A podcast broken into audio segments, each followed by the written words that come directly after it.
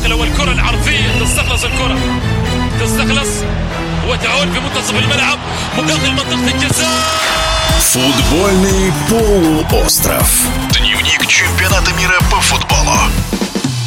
Сборная Уругвая по футболу не входит в число главных фаворитов Мундиаля в Катаре, но южноамериканцы способны на сюрпризы и дадут бой любому сопернику, считает спортивный комментатор Александр Шмурнов. Сборная Уругвая только на одном чемпионате мира была фаворитом, на самом первом, в 1930-м, когда принимала Мундиаль. С тех пор уругвайцы многократно попадали в призы и еще раз стали чемпионами мира, обыграв Бразилию на Маркане. И никогда при этом они не ехали на турнир в роли фаворитов. И за эти годы десятилетия, почти столетия сложилась такая внутренняя э, ментальная обстановка аутсайдера, но от аутсайдера гордого, умеющего добиваться успехов. И самое главное, что это не просто слова, это подтверждается манерой футбольной сборной и очень многих уругвайских клубов. Эта манера даже входит, э, скажем так, в культурологический код уругвайца. Называется гарра. Это слово дословно переводится как цепкая когтистая лапа, ну или образно, вот что-то в этом роде. А уругвайцы, например, Например, благодаря этой лапе современные уругвайцы уже 21 века сумели выиграть свой последний трофей на сегодня Кубок Америки 2011 года, а, когда,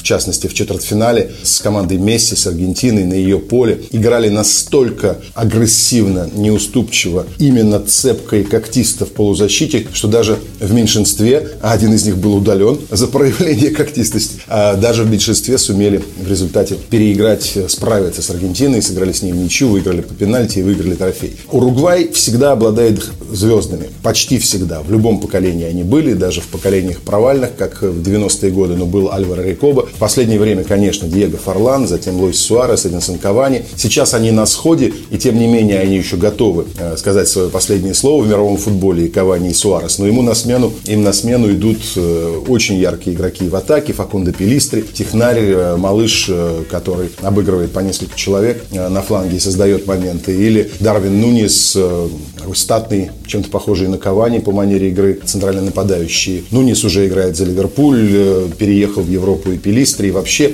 очень хороший состав и полузащиты. Э, тот самый когтистый прием набрасываться на полузащиту соперника и не давать ей играть, наверное, будет в руках Лукаса Тарейра. Не все получилось у него в Арсенале, но в Ферентине он заметен. И, конечно, два невероятно талантливых, ярких, креативных полузащитника защитника Федерико Вальверде и Родриго Бентанкур – это сейчас золотой запас того, что есть в строительстве игры у сборной Уругвая. Защита тоже меняется. Годин, один из, на мой взгляд, выдающихся защитников э, современности, уже на сходе, и в команду он включен, по-моему, за былые заслуги. Но есть Хосе Мария Хименес, который с Годином много лет отыграл Атлетико Мадрид. Очень быстро вырос Рональд Араухо, э, играющий в основном составе Барселоны. И появился вратарь, эпоха Муслеры закончилась, э, Себастьян Рочет здорово провел последние отборочные матчи. Я все это перечисляю для того, чтобы отметить, у Уругвая нет очевидно слабых мест. Поэтому эта команда, набросившись на любого соперника, отобрав у него мяч, условно говоря, и затем, благодаря таланту своих креативных игроков, создавая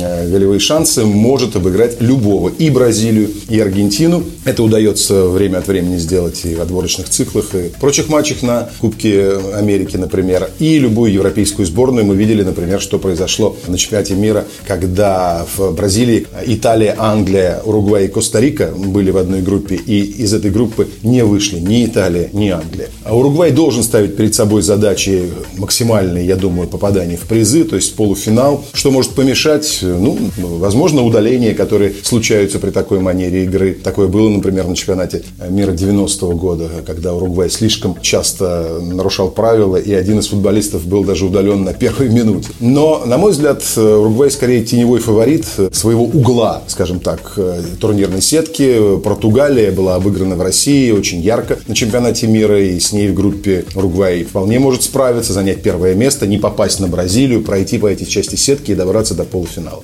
О шансах сборной Уругвая в Катаре радиодвижение рассказал спортивный журналист Александр Шмурнов. Футбольный полуостров. Дневник чемпионата мира по футболу